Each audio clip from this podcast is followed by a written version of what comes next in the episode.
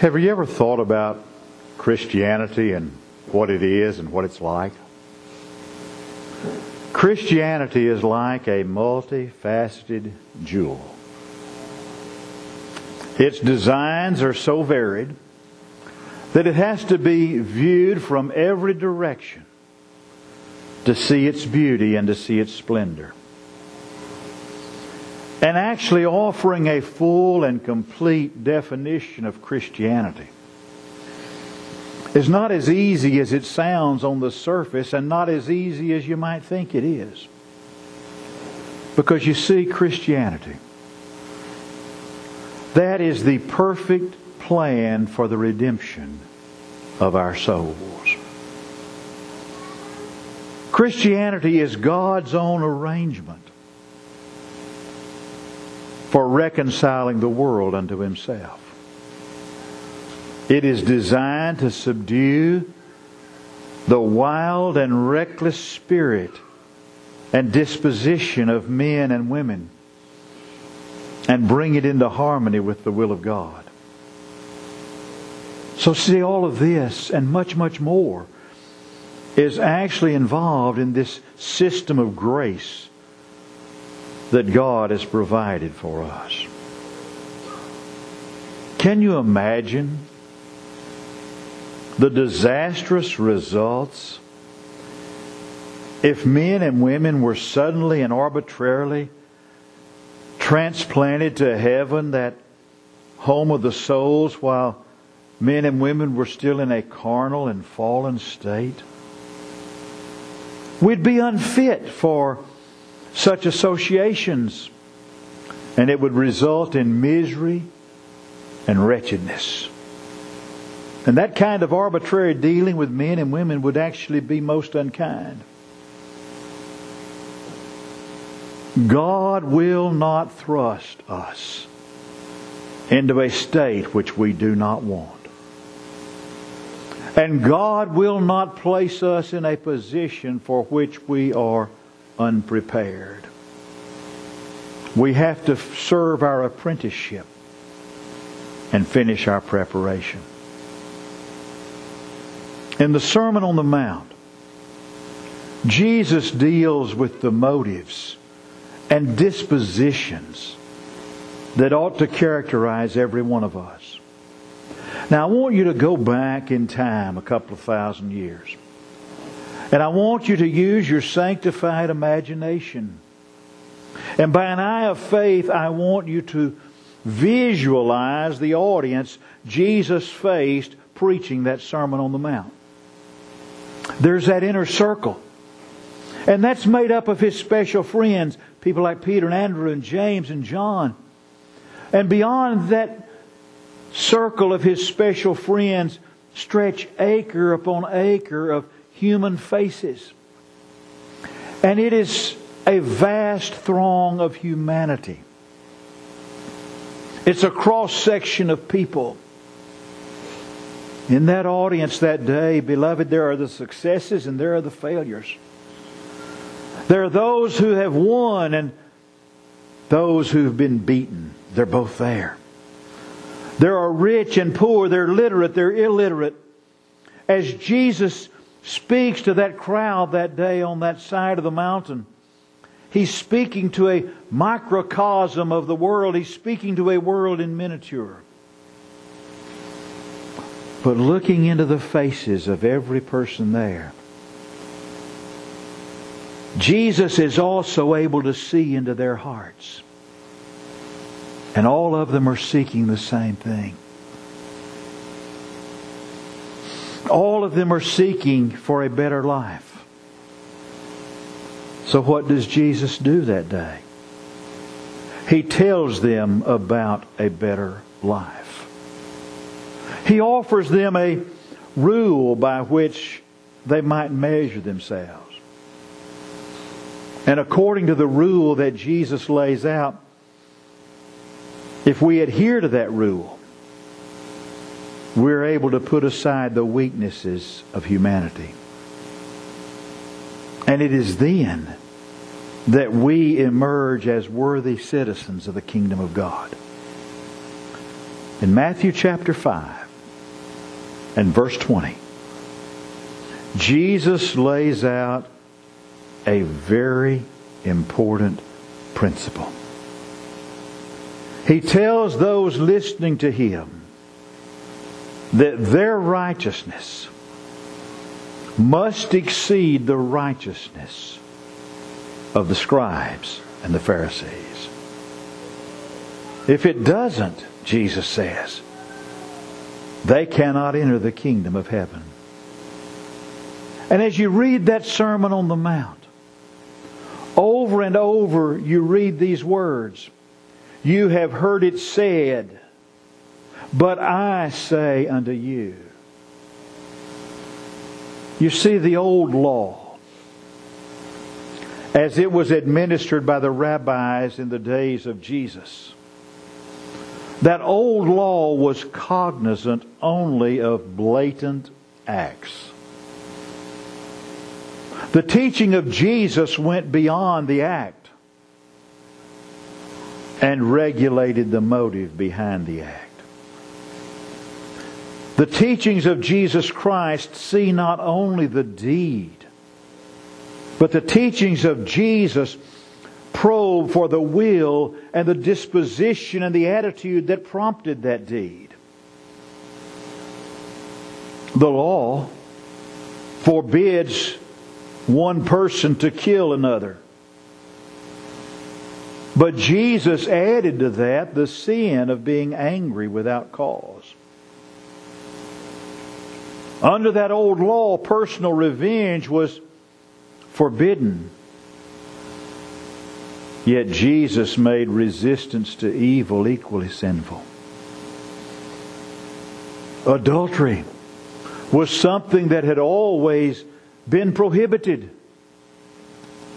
But Jesus goes further and Jesus even condemns the look of lust that precedes adultery. He gives us some of the characteristics of the children of God. In verse 38, he says, You've heard it said, an eye for an eye, and a tooth for a tooth. But I say unto you, that you resist not evil, but whosoever shall smite thee on thy right cheek, turn to him the other also. Jesus tells us there what our attitude should be toward grievous and aggravated insult. You see, to be slapped with the hand. That's more insulting than being stricken with a fist. And so here what Jesus is doing is contemplating adding insult to injury. And he says we're simply to turn the other cheek. That we're to suffer indignity without retaliation. Now, over the years, we've heard a lot of jesting and joking and laughter about this commandment.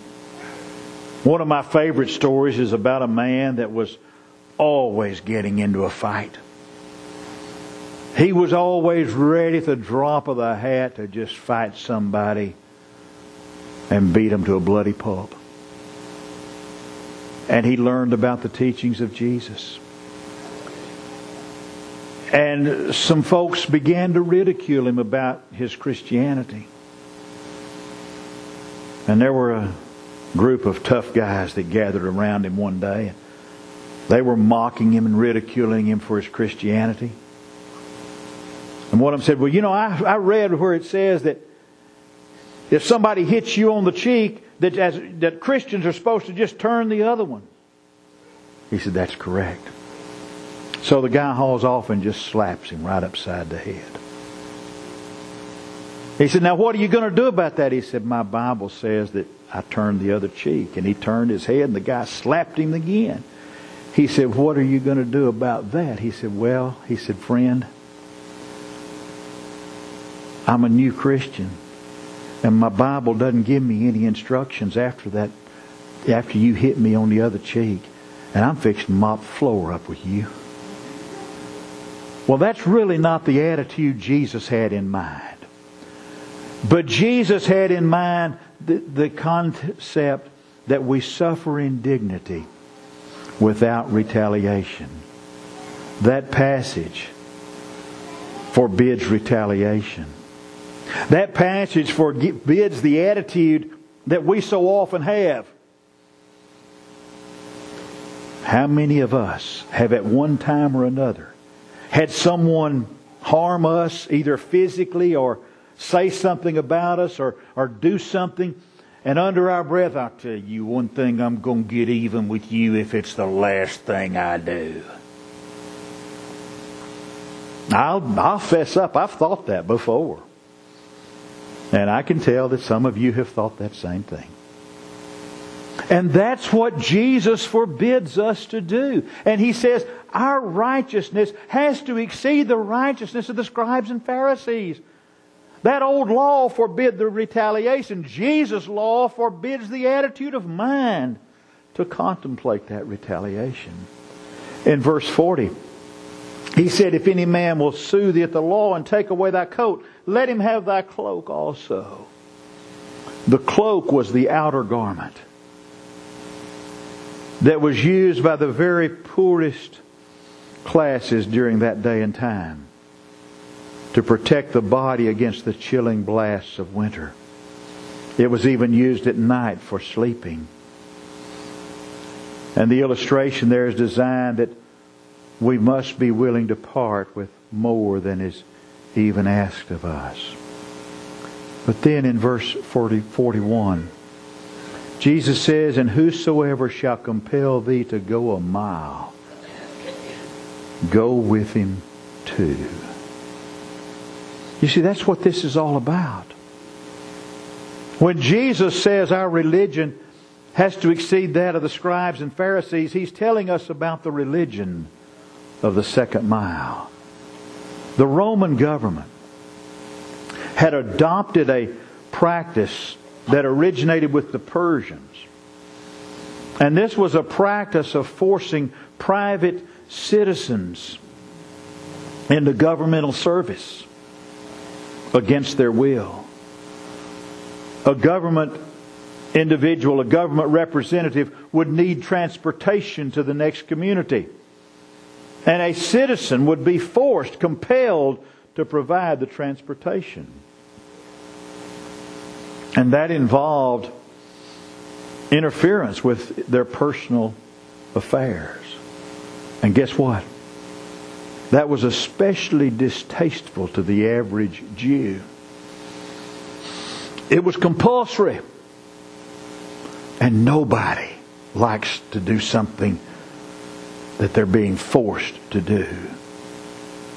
But Jesus says if anybody forces you to go a mile with him, go more, Jesus said. Go two miles. That is, be willing to do twice as much as is demanded. The religion of the second mile. Now, historically, there were some things that a person had to do to live in a state of society. In this woke world we're living in today, some of these things that a person had to do to live in a state of society are becoming very questionable. But always before, if a person lived in a state of society, they had to work or starve. They had to care for their family or suffer punishment. They had to live civilly or be removed from society. They had to work or they'd lose their job. We called it getting fired. No individual is deserving of commendation who is satisfied to do the bare minimum. You know, I've told you about my stellar career as a student.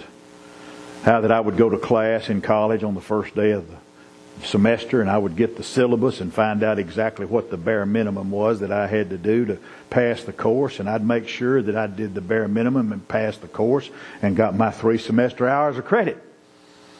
Guess what? I never did get any certificates of commendation.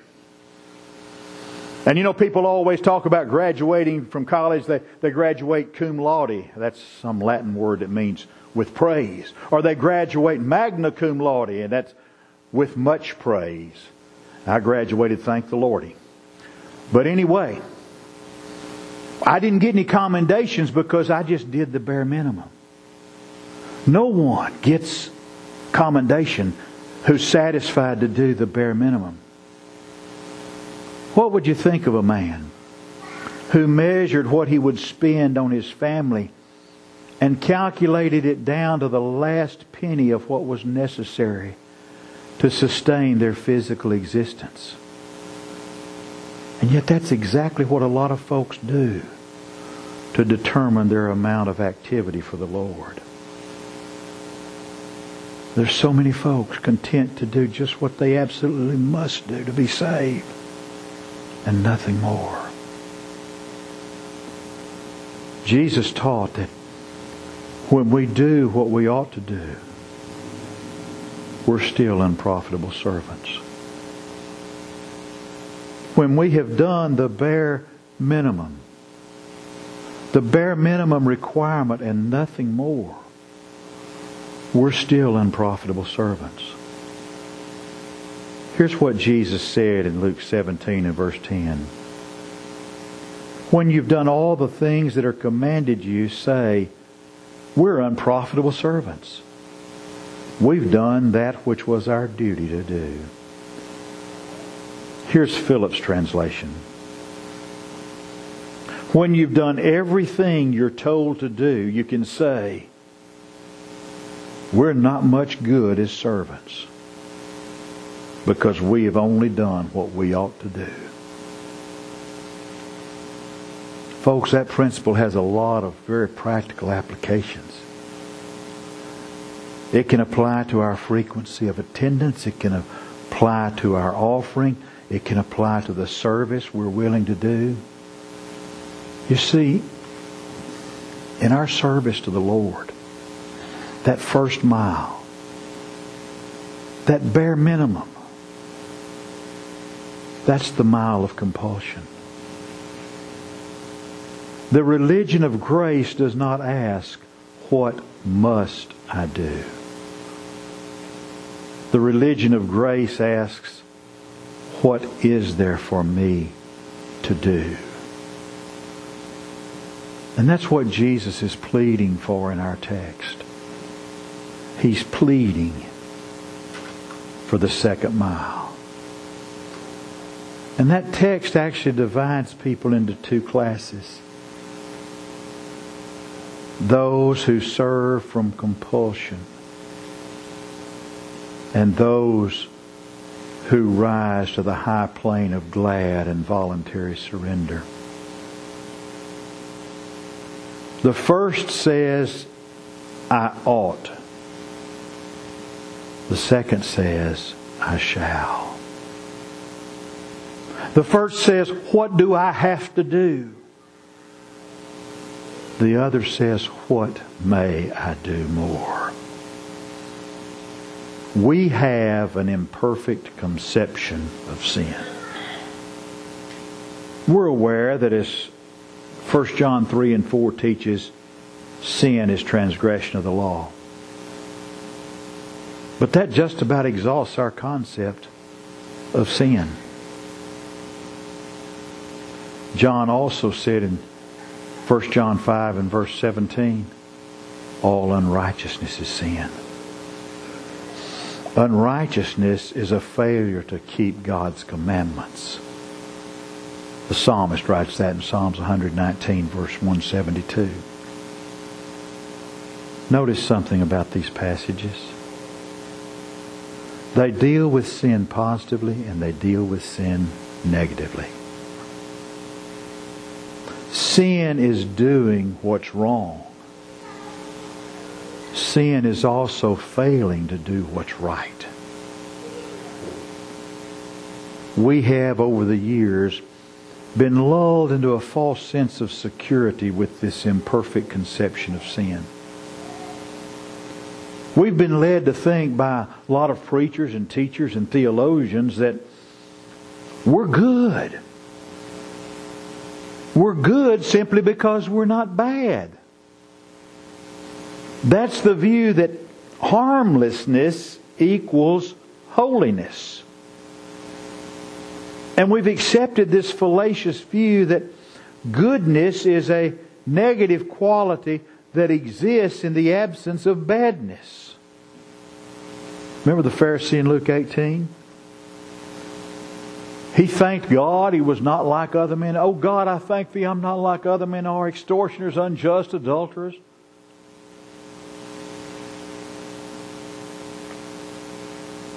Are you listening? The things that some people have not done would fill a large book. Did you ever try to add up a column of zeros? And what did you end up with? The philosophy that goodness is a negative quality and a negative quality only is the most insidious threat to the future of the church and the security of the saints that there is. You remember what James wrote in James chapter 4 and verse 17? Therefore, to him that knoweth to do good and doeth it not, to him it is sin. What's sin? Not doing good. God's laws divide themselves into thou shalt and thou shalt nots. A person who steals violates God's commandments. But a person that fails to do good also violates God's commandments. Look at those judgment parables. Every judgment parable reveals that the punishment was for somebody that failed to do what was right rather than for somebody that did something that was wicked. You remember the one talent man of Matthew 25? All Jesus said was the one talent man was wicked. And it's obvious that Jesus actually uses that in a sense that's foreign to our conception. In our view, a wicked person is what? What do we think of someone who's wicked? Well, that's somebody that always does bad things. And measured by a lot of folks in the world today, a lot of folks in the church today, that one talent man was an admirable character. If fitness for eternal bliss is determined by what someone does not do, you can make a really good case for that guy. He wasn't wasteful. He wasn't a reckless plunger. He didn't embezzle the money that was committed to him. He was not dishonest. There's no evidence that he was a drunkard. And as far as we know, he was not an immoral person. And, and as a matter of fact, you could just definitely extend the list. And in fact, if you judge a, a good Christian by what they won't do, I've got a cat over there that'd be a really good Christian because there's not anything bad that cat does except claw Norma's furniture. But what did Jesus say about that one talent man? He said he was wicked. And he was wicked not because he did anything wrong, but because he did not do what was right.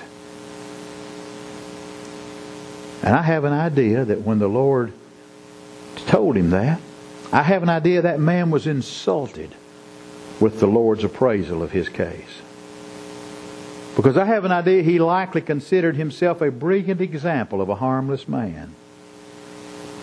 Because if you read the story in Matthew 25, there's an air of self satisfaction about him when he approached the master. He said, Here, take that that is thine. I knew you were a hard man, so I hid it. Or you go to Luke 16, and there's the case of the rich man there, and it depicts in awful detail the dreaded sinfulness of a useless life. That rich man in Luke 16, so far as we know, he did not wrong God, nor did he wrong man. There's no evidence he was a thief, a murderer, or a liar. There was no evidence that he took money from any man or woman. There was no evidence that he wronged anybody. He didn't have to steal for his bread. And not only did he not engage in wrongdoing himself, there's no indication he made others do that either. He didn't forbid the servants to shake out the dainties that fell from his table. And he saw that wretched, wretched beggar named Lazarus at his gate, and he didn't kick him aside, and he didn't call the local constabulary to come and haul him off to jail. He didn't sick the dogs on him. Well, what did that rich man do? Nothing. He did absolutely nothing. He had a beggar named Lazarus laid at his gate full of sores. He had the opportunity to do good, and he failed. And he died, and we're told he died, was in torment. And he begged for water to cool his burning tongue. I think I can speak for every one of us sitting here this morning. We all want to live with Jesus. And someday, perhaps very soon for some, the vapor of this life will disappear. And when that time comes, the material things of this life will be insignificant. And what's going to be important is whether or not we've lived for the Lord. It's whether or not we've lived in such a way to perpetuate ourselves in the memory of God.